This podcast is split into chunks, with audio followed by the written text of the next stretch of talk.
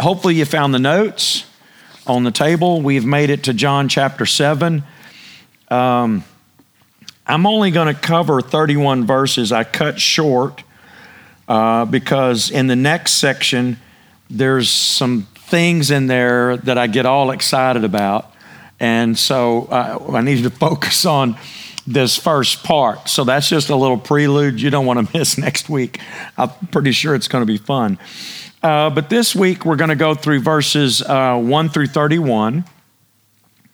And it again is very fascinating. And there is, I'm going to go ahead and preface it with this there's a statement in this passage that bothered me from early on in my walk with the Lord. Um, and even in the ministry, even after going to school and stuff, and I just went, this, this statement and this thing that happened is problematic. Um, unless you read everything in context, you do a little bit of digging. Um, but for those that don't and will read this verse uh, through selected versions and not look at other versions and try to dig into what the original text probably did say, they'll use this as an opportunity to say, well, Yeshua lied. Exactly. Some eyebrows went up. And it can look like that. It's not going to look like it in the version in your notes, but we will deal with it. So let's move forward.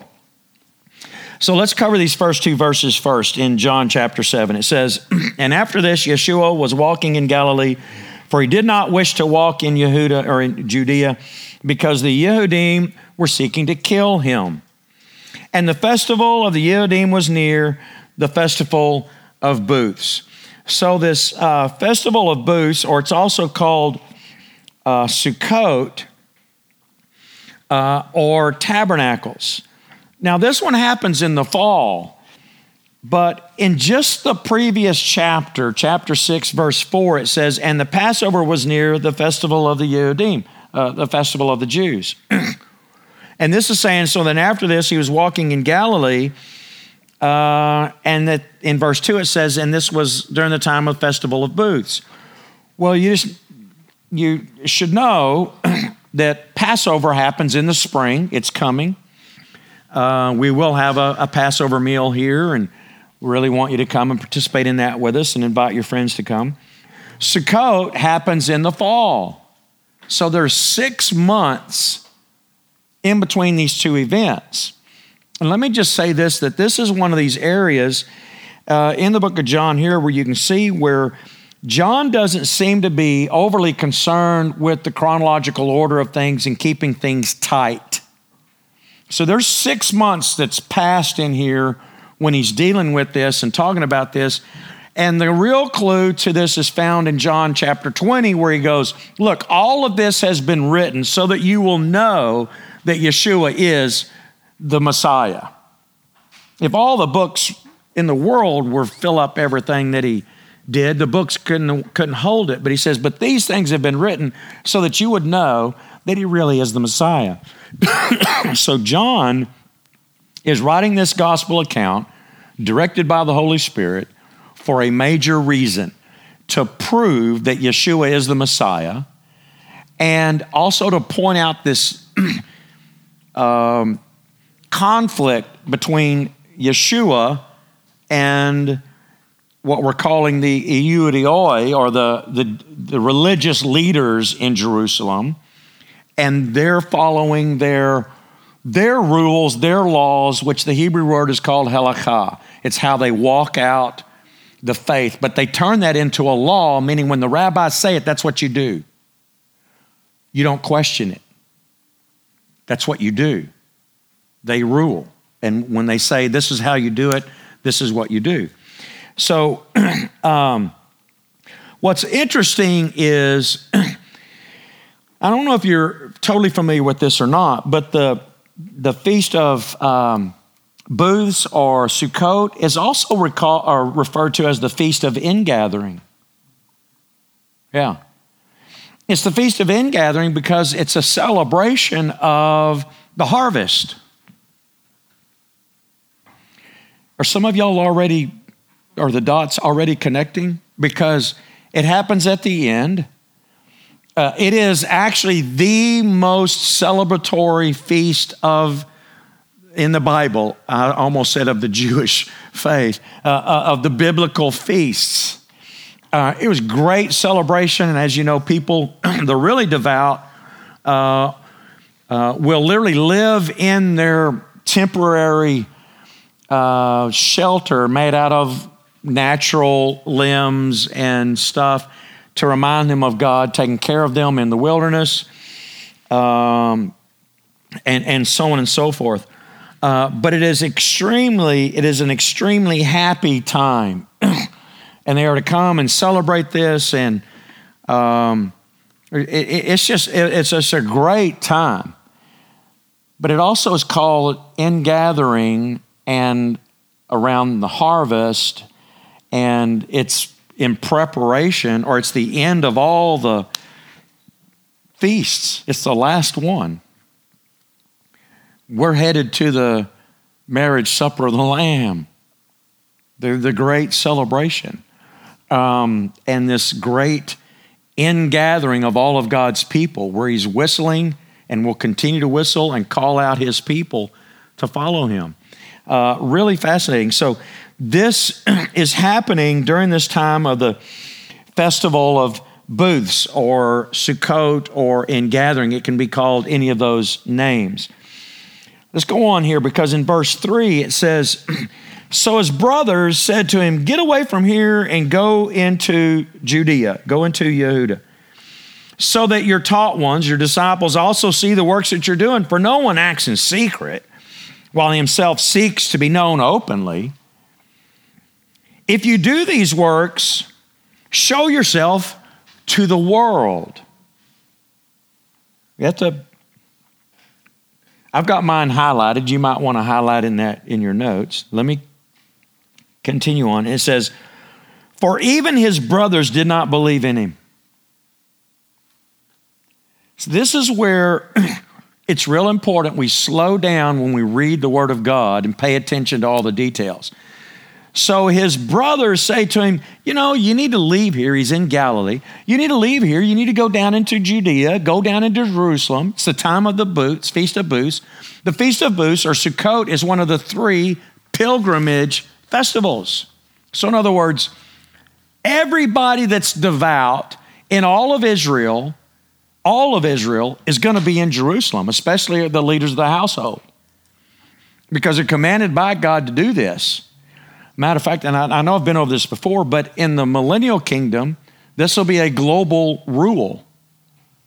If you know that or not, but during the millennial reign, while Jesus is reigning and ruling on the earth for a thousand years, it says that if the males, if the people of the world do not travel to Jerusalem during the Feast of Tabernacles, that God, Jesus on the earth, will withhold rain from their land the following year.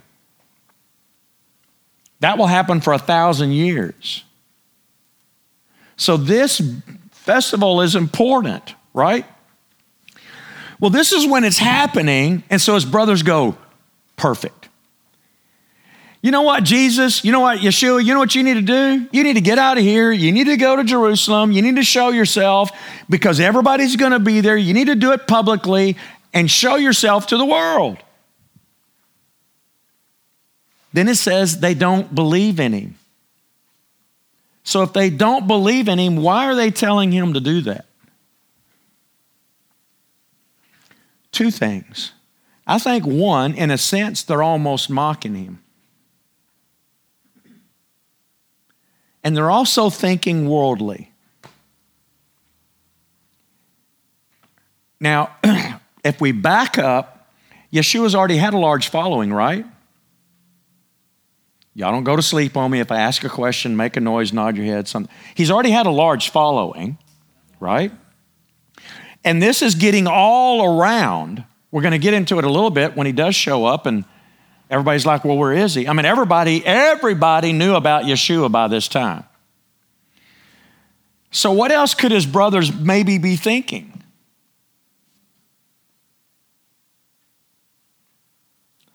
Uh, money, maybe? I mean, he's got a following. They don't believe in him. Go show yourself to the world. Hey, let's do this thing. Whatever it is, but let's go do this thing, right? Um, so we have to, and I know that's technically called eisegeting. I mean, kind of trying to read something into the text that we're not told, but we got to try to figure out well, why would they say that if we're told that they don't believe in him? There's only a few options, right? if they don't believe in him, but they're telling him to go and do these things, then either they're trying to ride on his coattails or they're just mocking him and teasing him or whatever. But I think they were serious. You should go do this, even though we don't believe in you. Right? But he does have a following, so his shtick, according to them, must be working to some degree, right? I mean, that's got to be what they're thinking. And if they're really wanting him to do that, they are his brother or brothers they're, they're his brothers, and I don't know, maybe we'll get a, a seat at the table, so to speak.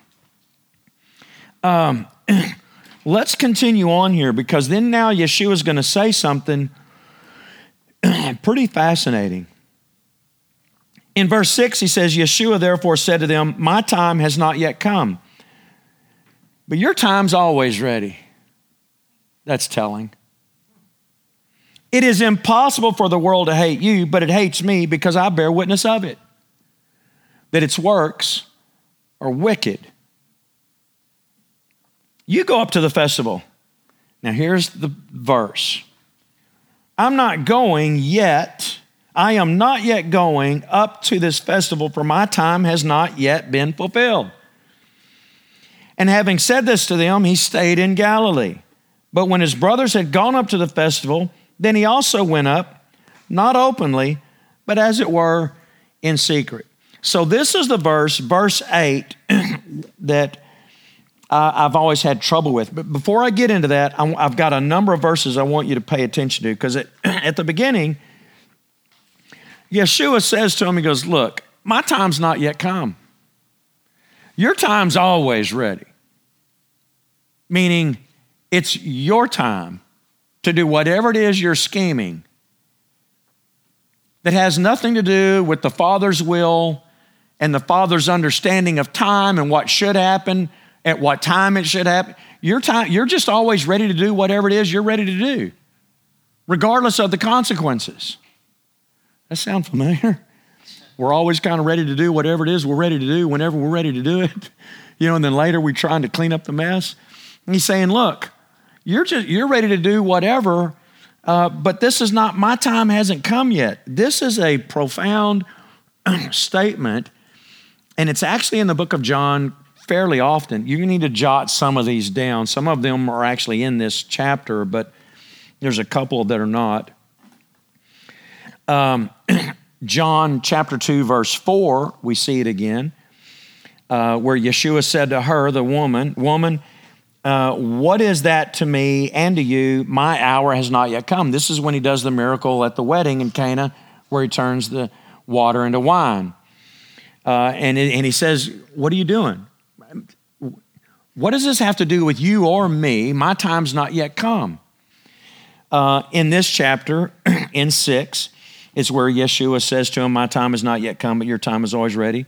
In verse eight, we're going to see it again uh, you go up to this festival. I'm not yet going up to this festival, for my time has not yet been fulfilled.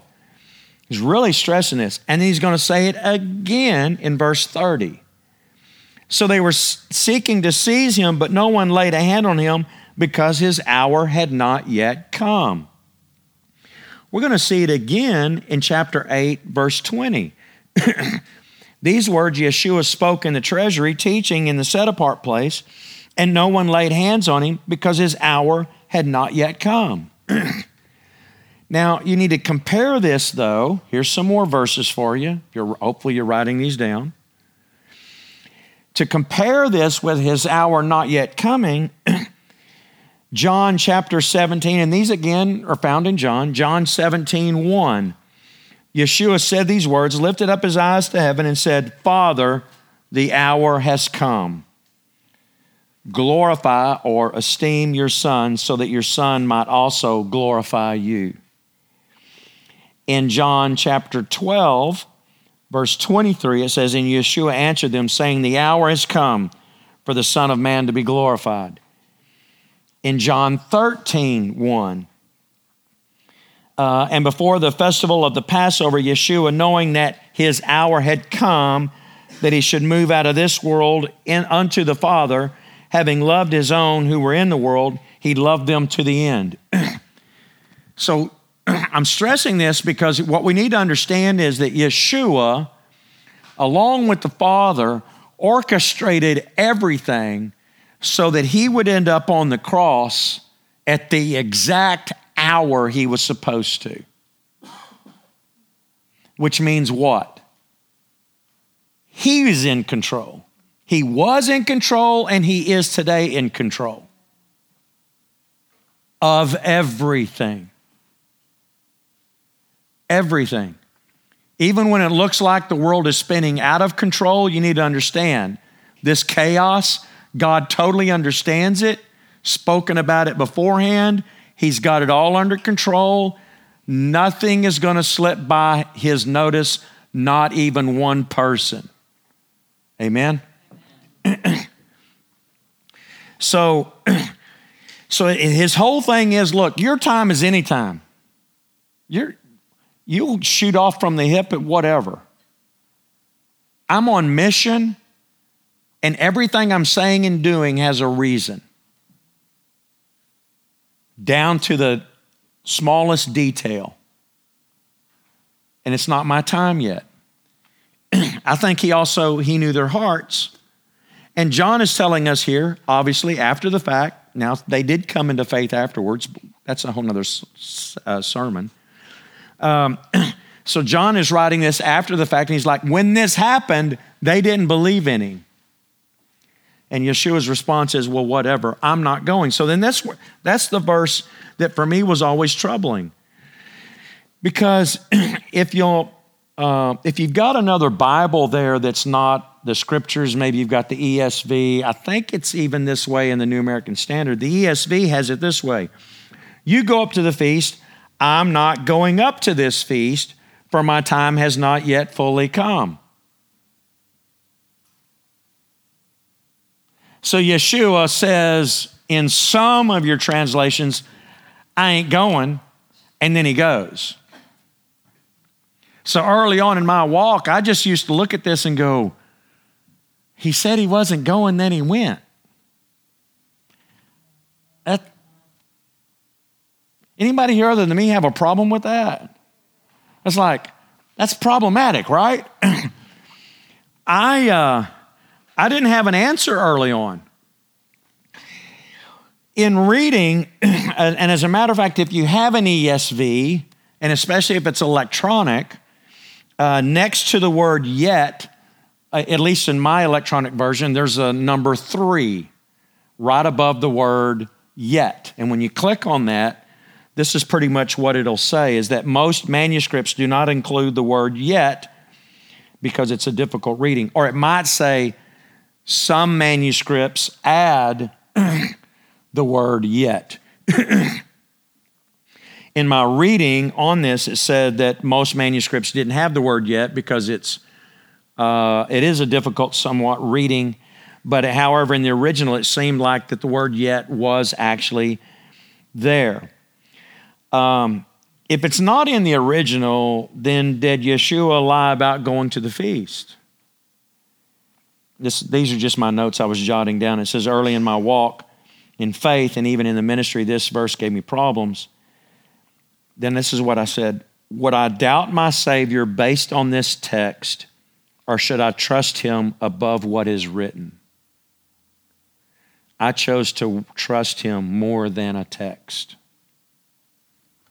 So when I saw this, I was it, early on, I went, okay, Yeshua, he's God, and he's not going to lie. I'm not reading this in the original version. Uh, I'm reading it in an English translation, and it looks like he lied. But Yeshua wouldn't lie because he's God. He's just not going to do it. So I didn't even have an answer early on. I just looked at it and went, well, something's wrong, but it's not with my Savior. That's the only way I knew how to deal with it back then. Now, more and more documents have come out and everything, and they're finding even early Greek manuscripts with the word yet in there. And what's even crazier is that they're now coming out with more and more proof that the originals were not written in Greek. How about that? That the originals really were written in Hebrew.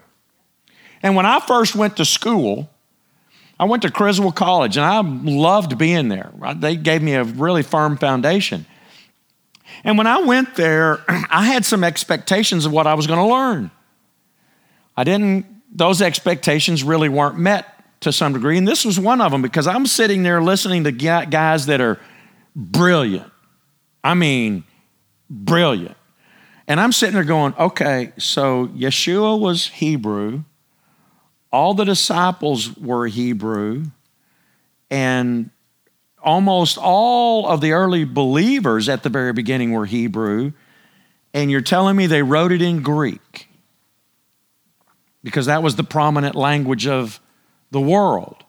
And I'm sitting there going, well, English is the prominent language of the world, but uh, if you go to Israel, they're speaking Hebrew, they can speak English. Uh, you go to Germany, they can speak English. Everybody wants to speak English, but they speak German.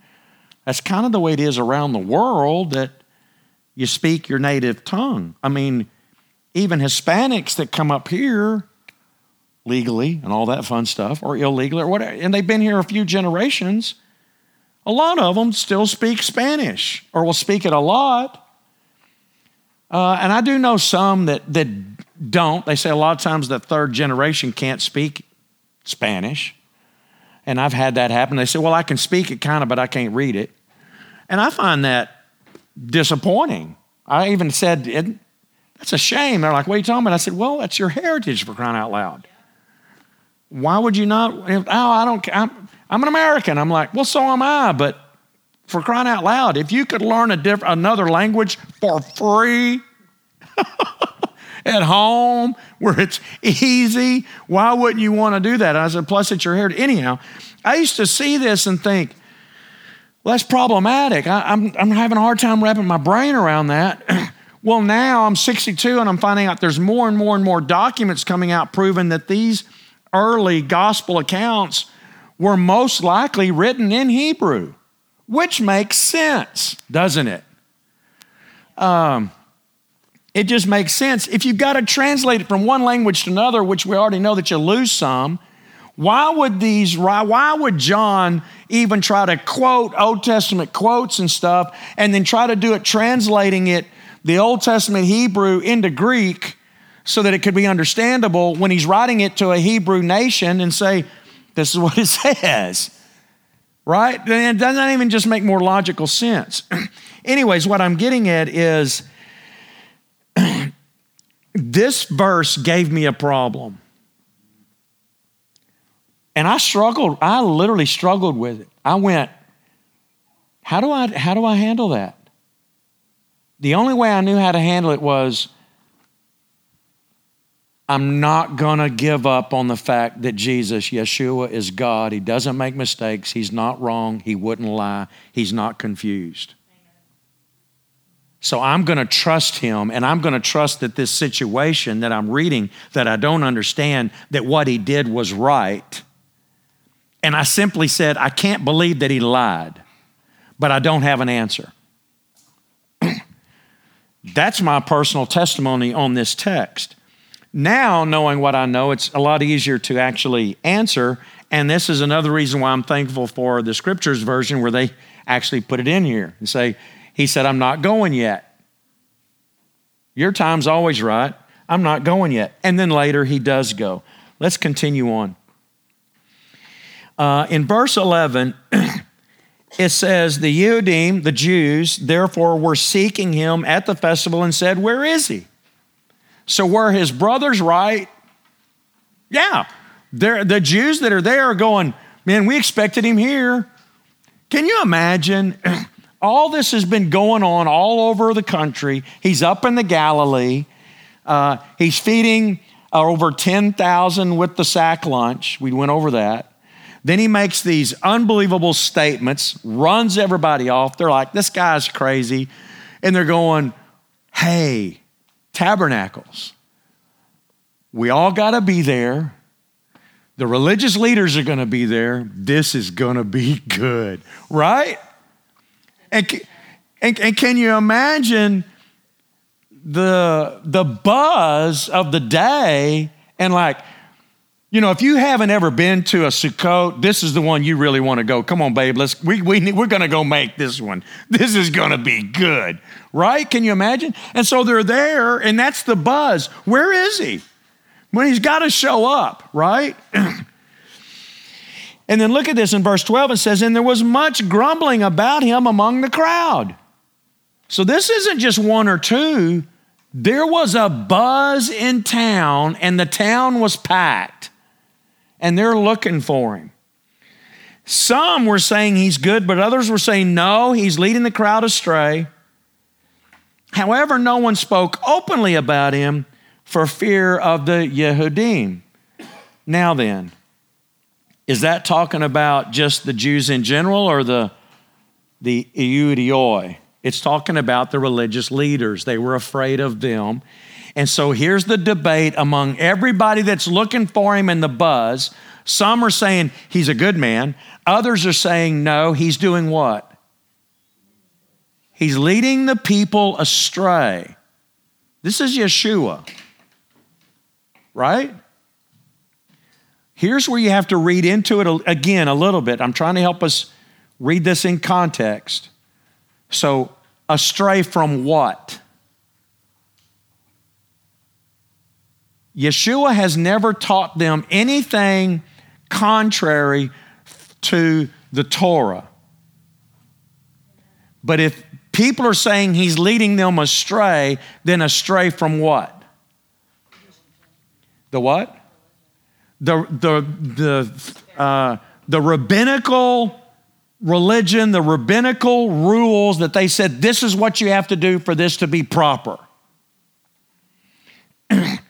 and they're upset about that. Even though he's never taught anything contrary to the actual Word of God.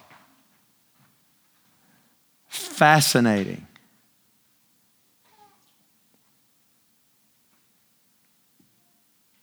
So let's go into verse 14. It says, And about the middle of the festival, because the festival lasts technically eight days, but it's, it's a week long. So he goes up to the set apart place, the holy place, the, the, the temple, and he starts teaching there. And the Yehudim, the Jews, were marveling, saying, How does this man know letters not having learned? And Yeshua answered them and said, My teaching is not mine but he who sent me. I'm going to stop there for a second uh, because it's real important to look at this for a second. so, in some versions, um, it'll say, How does this man know learning having not learned or been taught? So, here's in the scriptures version, it says, How does this man know letters? When he hasn't been taught. And what they're saying is, how does Yeshua know how to read? Not only know how to read, but how does he know all the letters and how does he understand the nuances of the scriptures when he hasn't been to a rabbinical school? That's what they were marveling at. They were like, hold on a minute, this is not quite adding up. This man is teaching with extreme accuracy. And how is he able to do that not having been taught formally? Who is saying that? The same people that were grumbling about saying, some were saying he's good and some were saying no, he's leading the people astray. Astray from what? Astray from their set traditional religious activities, out of their norm. Um, and so these are the ones that are saying, hold on a minute. How does this man doing this when he hasn't gone through our system through the system? How is that possible? But then Yeshua answers them with this powerful statement. Now he's going to start to really nail something down. He goes, My teaching's not mine, but it's, it's him who sent me. They are comparing Yeshua to the rabbis and their system. Yeshua is saying, You need to be looking to the Father and not to the rabbis. Do you know rabbi technically means a great one, teacher and great one? That's why Yeshua says, Call no man rabbi. You have one rabbi, your father. You have one great one, your father. Um, which is, and I, I almost went into another. You can just let that one germinate. Um, so they're comparing him to the rabbis and talking about his teaching, and he's outside the system, and how is he able to do that? And Yeshua says, It's not my teaching. What I'm telling you is from the Father. You're making this comparison. I'm trying to get you to pass that to see the Father. And the only way you're going to see the Father is through me, but then therein lies the problem. Um, then look at what he says. This is huge. If anyone desires to do his desire, whose desire? Correct, the Father. So if your desire is to do his desire, he will know concerning the teaching what I'm talking about, whether it's really from God or whether I'm speaking from myself. There's only one way to know if what Yeshua is saying and teaching, if it's truly from the Father or not. And it's not totally based on facts. It's based on if you have a desire to do the Father's will over anything else.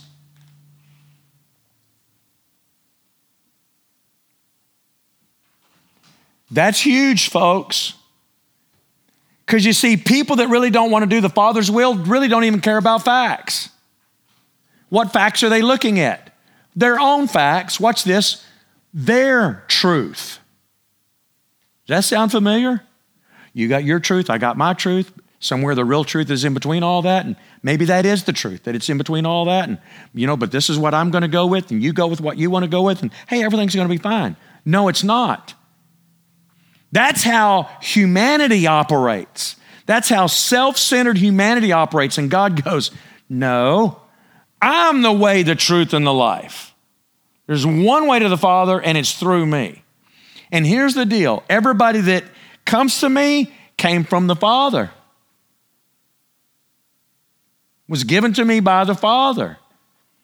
If you really want to know what's going on, it's only those that truly desire to do the Father's will that will understand that what I'm saying is not of my own accord. It's not trying to float my own boat. I'm not trying to pat myself on the back. I'm not doing any of that. I'm doing the Father's will.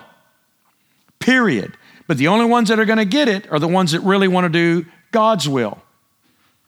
Truly want to do God's will. Folks, here again is this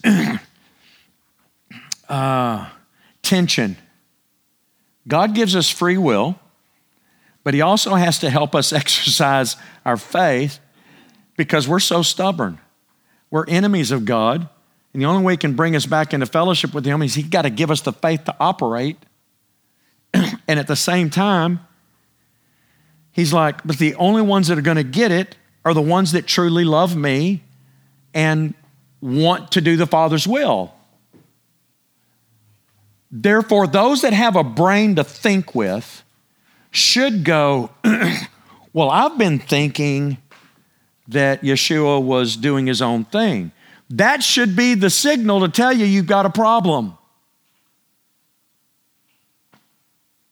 That is the symptom of the problem. Well, you know, Yeshua lied, and you know, that's what it says in the Greek, and a lot of them, and uh, you know, it's okay. I've literally read some places in Scripture where there were some sections where Yeshua is talking a certain way to the rabbis. This is in Christian commentaries and saying, well, he was being really sarcastic to them. The only way they knew how to deal with it. Um, folks, those are symptomatic, those are symptoms of a bigger problem. Our problem is we refuse to look at the symptoms and then deal with it. We'd rather take a spiritual medicine that will simply give us another symptom to hide that symptom, which is what modern medicine typically does. Um, years ago, went in, you know, cholesterol was kind of high. Doctor wanted to put me, put me on stuff. I said, I'm not taking that trash. He looked at me and said, What? And I said, well, doesn't that mess up my liver? Isn't that how you're going to get my cholesterol to go down? Yeah, yeah, yeah, but we'll check your liver. We'll check that regularly. I said, Exactly, because you're poisoning my liver. Right? You want me to take a chemical that's going to shut down my liver to get the numbers down so that you'll feel better about it. He goes, Well, you want heart trouble or liver trouble? And I said, Well, if I have heart trouble, I'm not doing it on purpose. So I'm not taking your junk. He just laughed and went, Okay. I said, Well, I'm not going to do it. I said, That's dumb. Well, we'll watch your liver. I said, I'll watch it fine myself. I said, That doesn't even make any sense. So to this day, when I go to the doctor and they tell me that, you know, you're going to take this, you're going to do this, I'm like, oh, that's fine. What is it really doing? Is it just hiding a symptom or is it actually curing? You know, when they say, oh, we can fix that, and then they give you something, you're like, okay, is that fixing it or is it giving me another symptom with more side effects and I'm going to and then I you end up in the cycle, right? Do you know that people do that spiritually? We'll read something and go, you know, it's not, not adding up. And then we'll find some answer that we can kind of go, well, okay. And then we go on and it just keeps this dumb cycle instead of reading it for what it simply says. Amen? Trusting the Word of God and desiring to do His will above what I think I understand. Folks, that's why if you see some things happening, even here, that don't line up with Scripture, you need to come tell me. How dare you call yourself a part of this fellowship and you see something happening that you think isn't scriptural and you don't come and ask me about it? I might not notice it. Or you might be wrong. Or I might be wrong. Right? We need to all be seeking to do God's will, right? But that seldom happens. If you see something happening in a fellowship that you know is wrong, whether it's here or any other place, then you need to deal with that. And let me go ahead and just, this is another, it is a pet peeve I've got. I know I've said it before.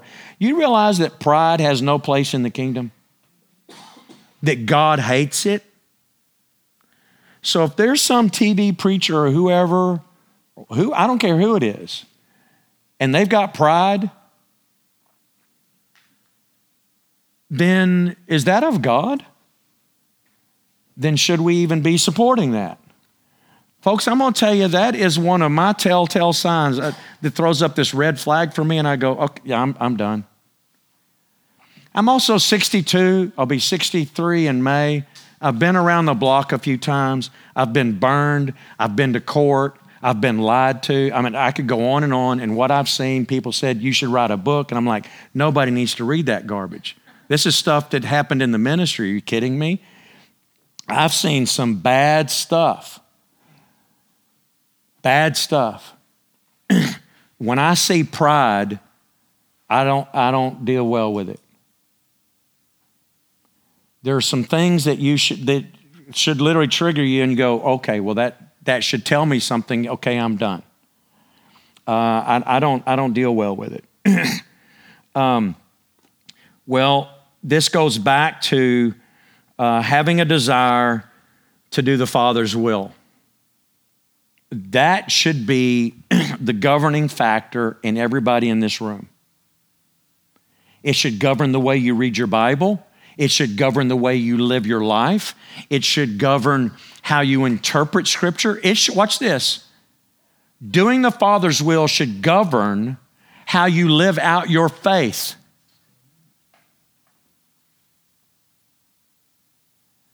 A lot of, us are going, yeah. You need to think about the ramifications of that statement, though. Doing your Father's will should govern how you live out your faith. Because we are a light into the world and reflecting the very image of God. Therefore, we should want to live in a righteous, godly, biblical way. And when we don't, it should grieve our heart. and that there shouldn't be any of us in here pursuing our own agenda. And what's really sad, it's Christians that most businesses hate dealing with.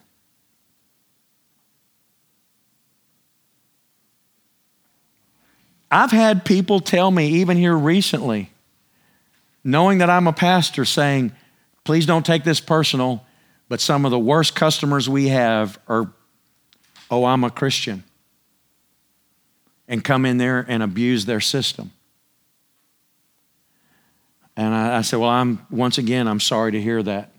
I hear it all the time. All the time. Why is that? Because, hey, we're all after our own thing. Tell me we don't have a systemic problem within the fellowship. So he says, If anyone desires to do his will, he shall know concerning the teacher whether it is from God or whether I'm speaking of myself. Then he goes, He who speaks from himself is seeking his own glory. That's the way it always adds up, right? Prideful people, self seeking people, self centered people, when they are speaking, they're what? They're really after their own stuff. They're doing their own shtick. They're doing whatever is selling and working.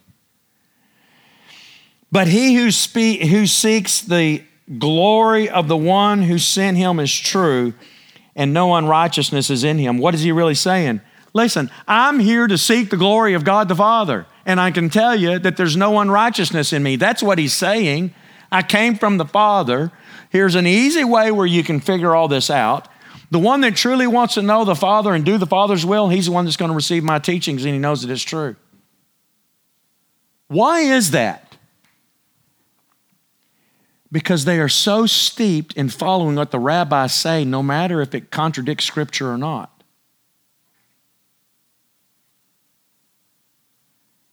Now, the Christian church does the same thing. So before you're too quick to point fingers at the quote unquote Jews, you need to understand that Christians, Catholics, Protestants all do this. Um, but the rabbis took it to the point of saying that, that even if the written word of God, the Torah, contradicts what they say, what they say takes precedent over the very written word of God. It actually gets a little worse than that, but I'll leave it at that. because they took one verse out of the Old Testament and ran with it and ran it into the mud, and it once again was taken out of context. Imagine that.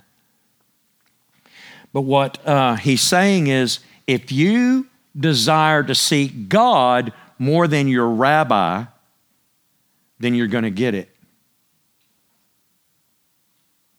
If you want to seek God and to do the will of God over your traditions, then you'll get it.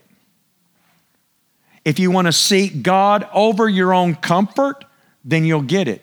If you want to seek God even over the fame and goodwill of other people, then you'll get it. But if you assimilate and if you cave to the outside pressure, you won't get it. Why? Because now you're self centered. It's what that all boils down to. You're either looking out after your own backside or you're looking out after God. There's, there's only two options here. And if you're hanging on just the words of the rabbi and the traditions and the comfort, and can we just keep rocking along because I got my system where I'm comfortable? Well, then you're after you. Or are you after God? But here's the deal if you seek to follow closer and closer after God, the closer you get to Him, the closer you're going to get to the light. And the closer you get to the light, the more you see your stuff.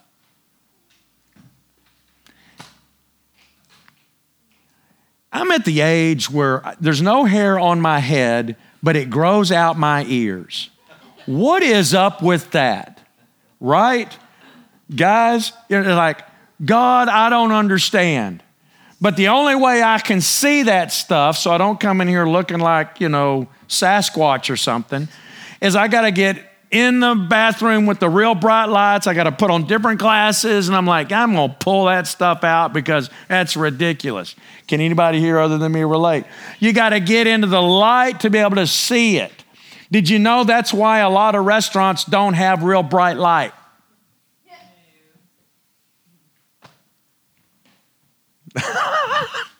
Got to get the ambiance, but it sure looks different in the daylight when all the lights are on and they're doing some cleaning. Am I right or am I right? I mean, I'm right. uh, years and years ago, I went for two weeks into San Francisco uh, to work on a restaurant with my brother, a high end steak restaurant right on the water. And so we had to work in off hours, like from midnight until opening the next morning. And uh, literally, all the lights would come on, and we're like, and they pay what for a steak in this place? Had to pull the cushions, and, and when we redid the whole place and pulled the cushions out, I pulled, I'm off track, but I pulled the cushions off, and I kid you not, there was a dead rat in that cushion that had already dried out. It had been in there for a while. And I'm sitting there going, there was some dude sitting here schmoozing his girlfriend, dropping a few hundred bucks on a meal here, sitting on a dead rat. You can't see that stuff though until the light is on it and you clear away the stuff. The closer you get to God, the more you see your rats the more you see those hairs that aren't supposed to be there, the more you see the moles, the more you see the junk. And even the small stuff starts to stick out. The closer you get to the light, the more it's shining on all the imperfections. So the closer you get to Him, I'm telling you, the more humble you get. You cannot get close to God and be prideful. It can, it does not work. It is impossible. Because the closer you get to His holiness, the more you realize how bad you are.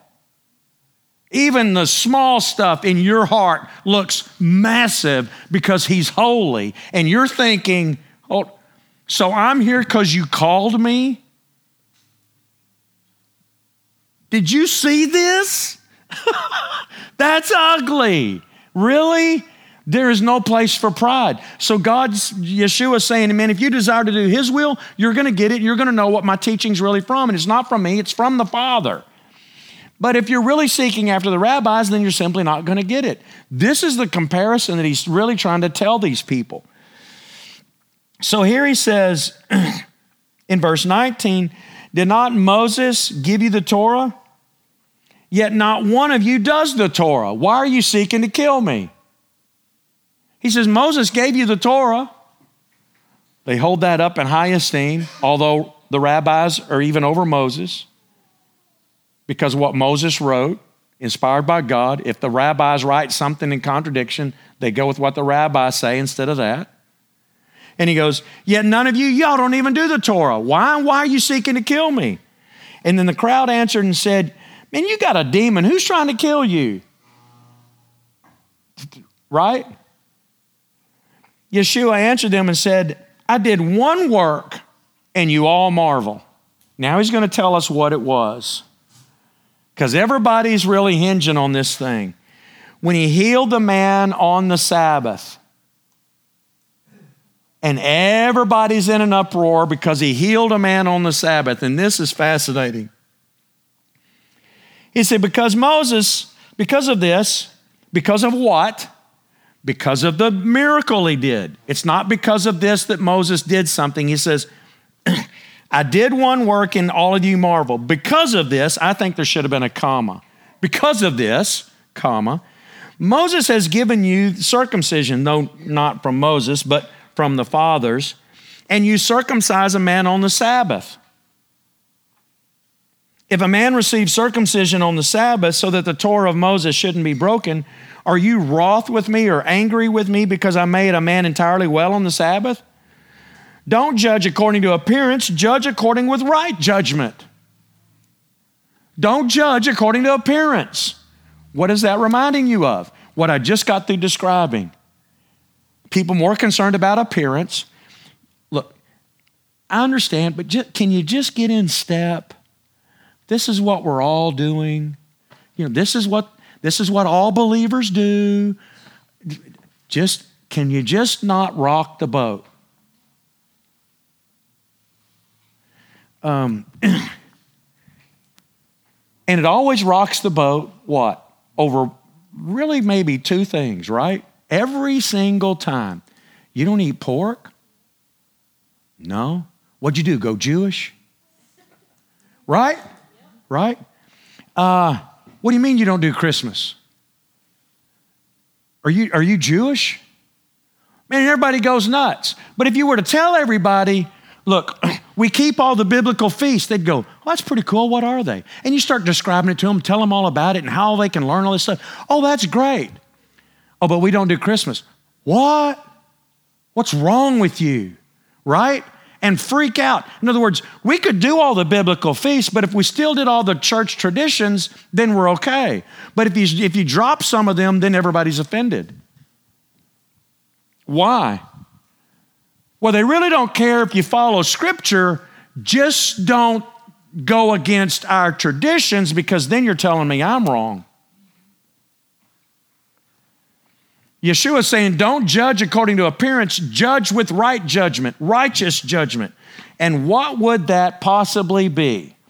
How would you and I, as frail, fragile, sinful human beings, ever understand what righteous judgment is? Well, it's got to be according to the manual, not according to our feelings. it's got to come from the manual. It can't come from my feelings. I feel different today than I did a couple of days ago. Anybody here feel different today than maybe you did 4 hours ago? Or one day ago? Anybody here have a bad day this week? Nobody had a bad day this week? I'm looking for honesty this morning, this evening. Did you have a bad day this week? I mean, would we want to make judgments of eternal consequence when we're having a bad day? Have you ever had a bad day and you said something you shouldn't have said? No, nobody in here would ever do that, right? Uh, so he says, We're not to judge according to appearance, but we're to judge according to righteous judgment.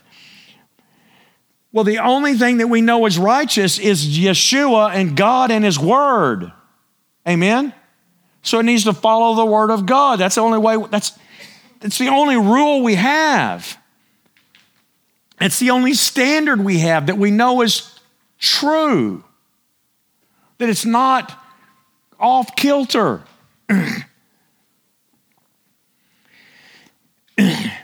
So then, therefore, some of those in, in Jerusalem, and this is in verse 25, said, Is this not the man whom they're seeking to kill?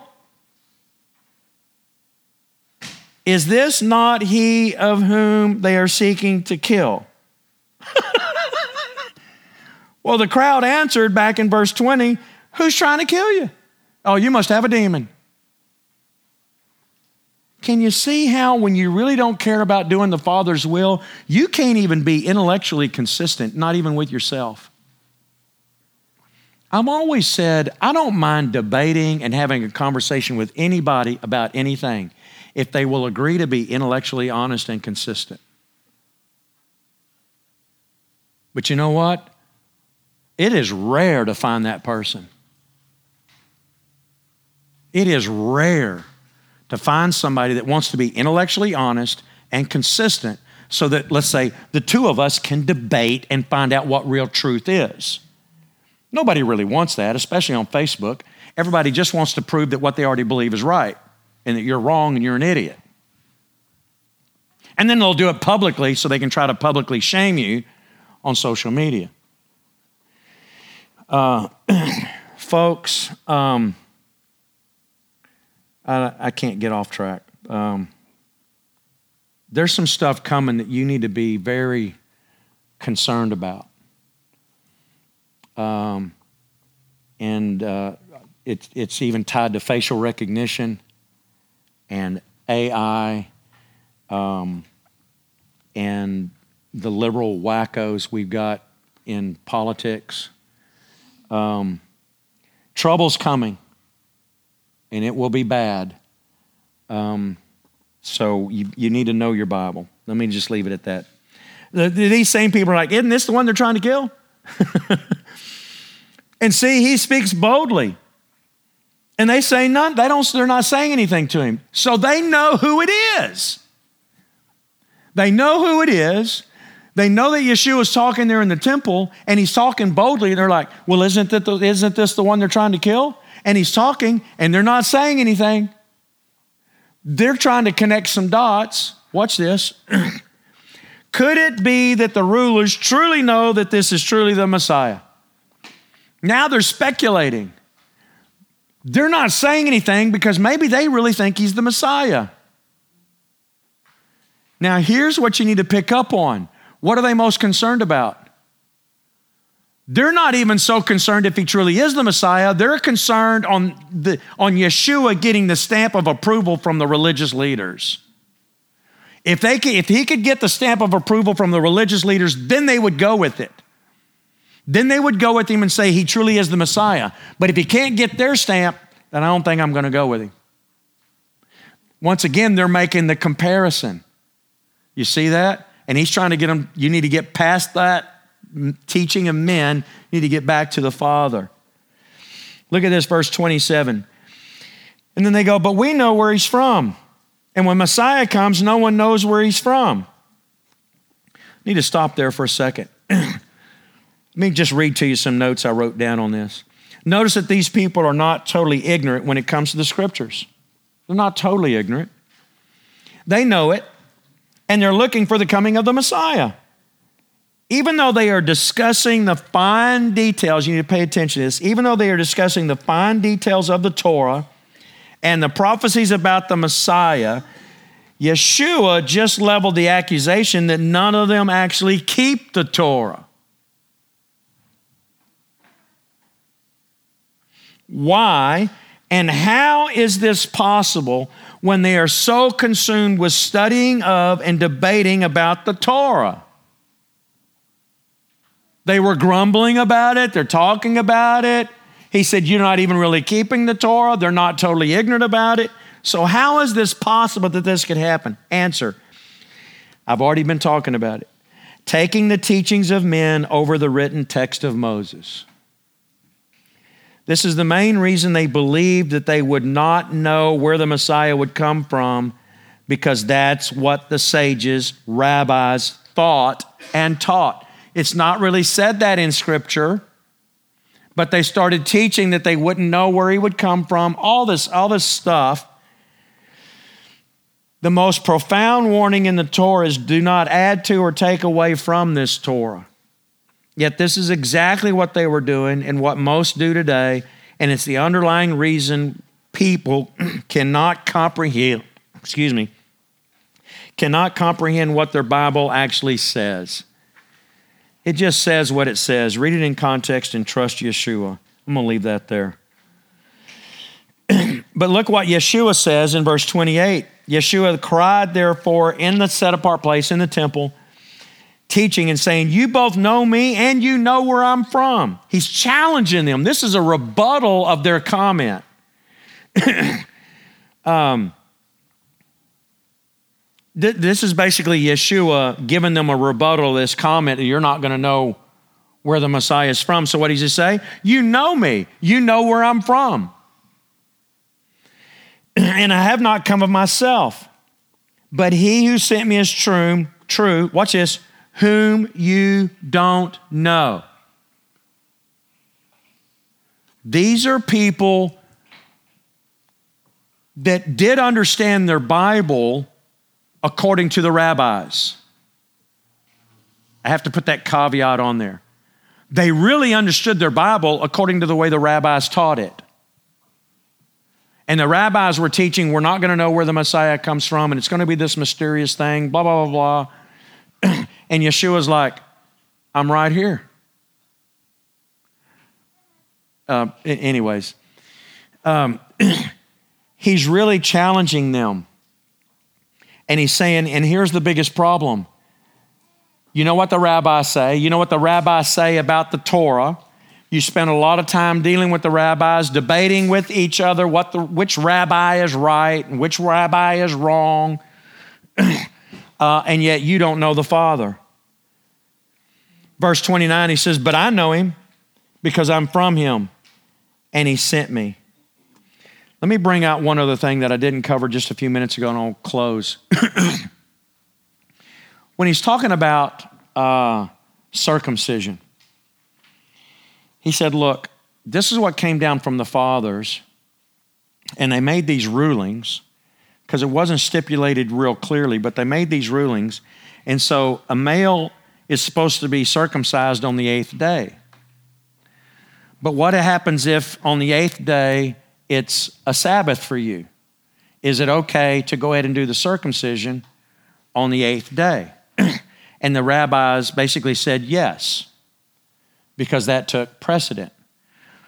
But at the time Yeshua is here in, in Israel, the Jewish people had a, and I'm going to say it this way because the other word I would use might not set right with us they had a lot of different denominations that had their own take on the Torah and how to apply it. You had the Pharisees, Sadducees, Essenes, uh, you had the Qumran community, you had all these other different groups. Some groups were so legalistic, and this hit home for me when I was reading it because we had more rams this week. We had more babies and I didn't get to help this time. Hallelujah, she did fine. But there are some, there were some, uh, I'll say denomination in Israel that were so strict about the Sabbath that they literally said, if your own sheep, cattle, goats, whatever, your own animals were giving birth on the Sabbath, you could not help that animal because that was seen as increasing your produce, increasing your profit. So you couldn't do that work on the Sabbath. Then there were others that would say, oh, yeah, you could. I mean, you're, anything for the life is good. So, in other words, if you get sick on the Sabbath, you need to go to the doctor and pay the doctor, it's okay. right? um, Yeshua is pointing that out to them. You guys debate over the, these kind of nuances, and there's this kind of problem going on between those of you in Jerusalem and those that are in the Qumran community. Uh, these are the two extremes you're on. I took a man who was crippled and I made a man whole on the Sabbath, and you're ticked off at me. Why? Because I broke your tradition.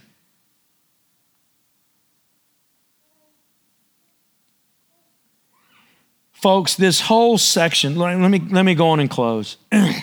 Verse 30, it says, So they were seeking to seize him, but no one laid a hand on him. Why? Because his hour had not yet come. God is keeping this from happening until it's the right time. Then look at this. Many of the crowd believed in him and said, When the Messiah comes, is he going to be able to do more signs than this one is doing? They literally go, Okay, that's it. He's the Messiah. Because when the Messiah comes, there's not going to be able to do more than what this man is doing, so he's got to be the Messiah. And so many people in that crowd began to believe in Yeshua that he truly was the Messiah. Now, what's going to happen is because the cross hasn't happened yet, and people, we are fickle, and they're going to go back and forth, just like the 12 apostles. They're going to freak out. They're like, I don't get it. Peter's like, I'm going fishing. All, all that stuff was happening uh, because they couldn't comprehend it, and they did not totally comprehend it until the gifting of the Holy Spirit, which happened uh, at the Feast of Weeks or Pentecost uh, after Yeshua's resurrected and, and, ascended into heaven. So, what's my, what, I, what do you think the takeaway is from this section of Scripture? What is he trying to get us to see? I think the number one thing he's trying to get us to see is that we need to believe in him and trust in him and trust in the Torah that points to him over and above any tradition that you may have. I don't care who taught it to you. I don't care if I've taught it to you. If it contradicts the very Word of God, you need to go with the Word of God. And you and I need to have as our motivating factor to glorify your Father in heaven and to seek His glory above all else. Watch this. Your motivating factor will determine your actions.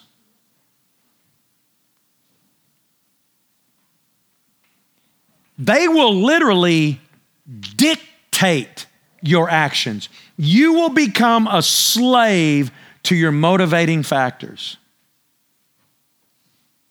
There is no intellectual way around this. You, you cannot work your way around this. You are enslaved to and governed by and dictated by your motivating foundational uh, belief system. That governs your life. If you truly believe something and it's a truth that you will not let go of, that will govern your life. It'll, it'll determine how you treat your family members. It'll determine how you treat your wife. It'll determine how you treat your husband. It'll determine how you treat your kids. It'll determine how you treat the guy driving down the street. It'll govern how you treat your neighbor. It'll govern how you do everything. It'll govern what you look at on the internet or the TV. It'll govern what you read. It'll govern what you allow on your feed on Facebook. It'll govern all kinds of stuff in your life. It will literally dictate how you live your life. It will dictate it. And you are enslaved to it. You can't get out of it. Folks, this is, this is why people get addicted to something they can't get out of it. Why? It's because they don't understand the motivating factors in their lives that's governing it. If you understand and can say intellectually, Yeshua is God, and He came and lived and died on the cross for my sins. He said that my goal in life and the number one thing in Scripture is to love God, the Father, with all my, all my heart, all my soul, all my strength. The kids did the Shema. Hear, O Israel, Shema. Hear, O Israel, the Lord our God, the Lord is one. Yahovah, our Elohim, is one. There is only one God and only one way.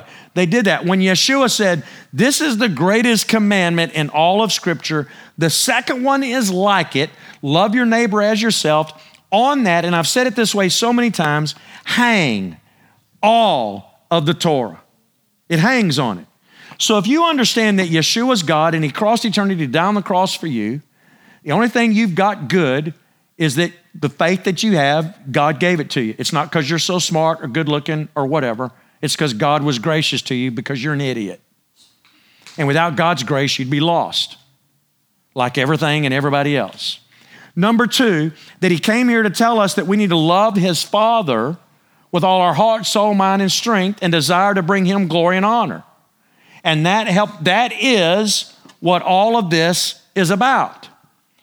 If you can say, I know that to be biblically, intellectually true, and then go one, if you can admit that, then go one step further and say, I want that to be my motivating factor for living. Then pray and ask God to make that happen in your life, and it will happen. Folks, that's how you get set free from your junk.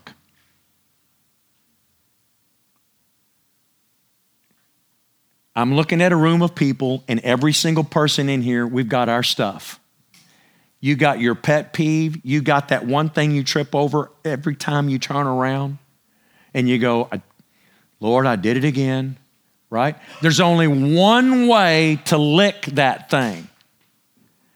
You have that glorifying your Father as your motivating factor. Therefore, when that problem starts to arise, you can more easily say, I am not going there ever again. Because I know if I go there, I'm actually bringing shame on him because I've told everybody I belong to him. Do you see how that changes your whole mindset? That's why Yeshua said, if you have the desire to know the Father and to do His will, then you're going to know that my teaching's not from me. You'll be able to easily accept it. But if you can't accept it, that's because you don't desire to know or to do His will. And these are the same people that says, you're not keeping the Torah, and the reason you're not keeping the Torah, you don't know the Father. Therein lies the problem. And folks, this is why in the Christian churches today, it is so bad because 99.9% of the time when people come in and they hear a sermon, it's a self help sermon. If you do these things in the scripture, then this is going to solve your problem. Can I get a hallelujah, amen, somebody? Right? Instead, what we should be saying is we need to be we need to strive to do every single thing in our life 24 hours a day to bring glory and honor to my Father because I represent my Father here. And when that becomes your motivating factor, all that other stuff starts to fade in the light of His glory. And you want to get closer, understanding that the closer I get, the more bad I feel about myself but that's okay. I'm not going back in that slime pool one more time. So we need to trust in Yeshua and trust in His Word over that of anybody. In, folks, including me. That's why I spend, I'm going to spend the rest of my life trying to teach anybody that'll listen Read your Bible, read it in context. Understand good hermeneutics. Let the scriptures interpret scriptures. Because, folks, he's coming back. He's going to come back soon. But before he gets here, it's going to hit the fan. And stuff's going to splatter everywhere. And people that don't know this word are going to get caught up into that whirlpool and going to get sucked down into that cesspool and not understand what's happening. And I'm telling you, I firmly believe that the spirit of delusion has already been poured out. I really believe it. Nothing else can make sense. This isn't an American problem. This isn't just a left problem. This isn't this is a global issue. And that even people that consider themselves conservative don't have a clue. Not a clue as to what's really going on and up is down, in is out, out is in, black is white, white is black. we got people out preaching against um, white privilege, committing white privilege crimes in the colleges. The same people that support that junk.